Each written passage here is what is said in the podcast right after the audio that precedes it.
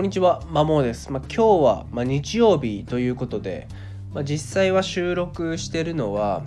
土曜の朝なんですけども、ちょっと自分の子育てに関して最近思ったことをですね、まあ、これは別に自分自身じゃなくて、まあ他の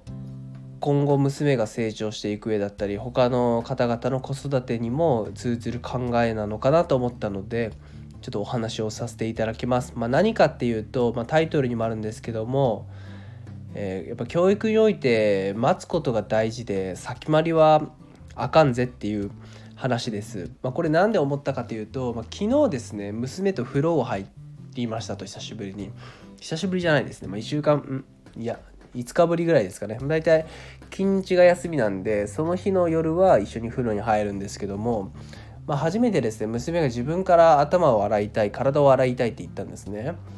でまあ最初は洗わせてみるもののやっぱ全然洗えてないのでいや途中で手を出して、まあ、自分がこう手をね使って洗おうとするんですけどもめっちゃ拒否るわけですね本当に怒って。でもそれでも全然洗えてないわけなのでまあ拒否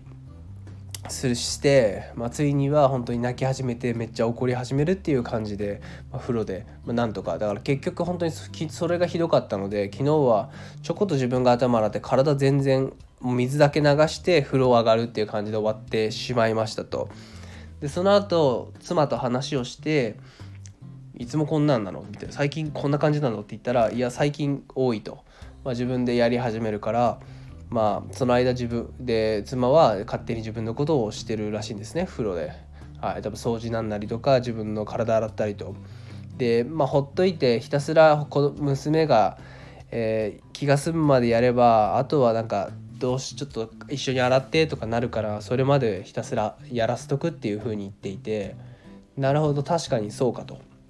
自分は娘が思い気が済むまでやれるのを待てずに、まあ、手を差し伸ばってその結果イラつかれて、まあ、今日は本当にパワー嫌いと言われて一緒に出かけたくないみたいな感じになってるんですけども、まあ、それを置いといてやっぱり待てなかったなっていう感じでちょっと少しばかり反省をしておりますと。で、まあ、自分も前の収録でやっぱ教育って待つこと大事だよねって、まあ、学習にしてもすぐ成果求めちゃやっぱダメでしょと。そんなすぐすぐ出るもんだったらすぐ廃れるわと、まあ、やっぱすぐ身につくスキルってすぐ陳腐化するかのように、まあ、教育って本当に目先の受験じゃなくて本当に中長期的に、まあ、なんなら本当に子供が社会に出てある程度成熟するまでなんなら親御さんが本当に死んじゃうまでそういう広いスパンで見ていかなきゃいけないものを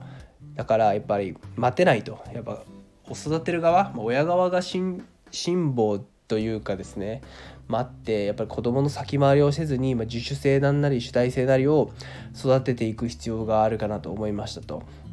改めてですねやっぱ先に差し伸べいざ本当に子供が言葉や様子なりで助けを差し伸べるまではやっぱ親御さん親はまだじっと待って見守ると。でいつでも助けられるスタンバイをしとくぐらいが、えー、ちょうどいいんじゃないかなと思います、まあ、早速私は昨日完全に失敗しましたね。ブチギレられたので。で怒られてパパ嫌いと言われてるので失敗しましたと。やっぱやれ、まあ、思いのまま気が済むまでまずはさせてみると。で本当に危なければ手を差し伸べるし、まあ、子供が助けて的なことをヘルプを出してきたら、まあ、すぐやるような感じでスタンスをちょっと意識してちょっと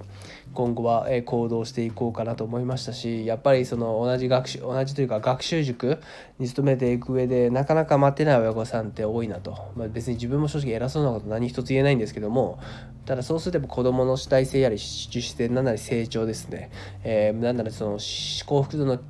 決定要素に重要である自己決定も奪ってしまうっていう風な感じにもつながるかもしれないんでちょっと気をつけていきたいなと思いました。以上です。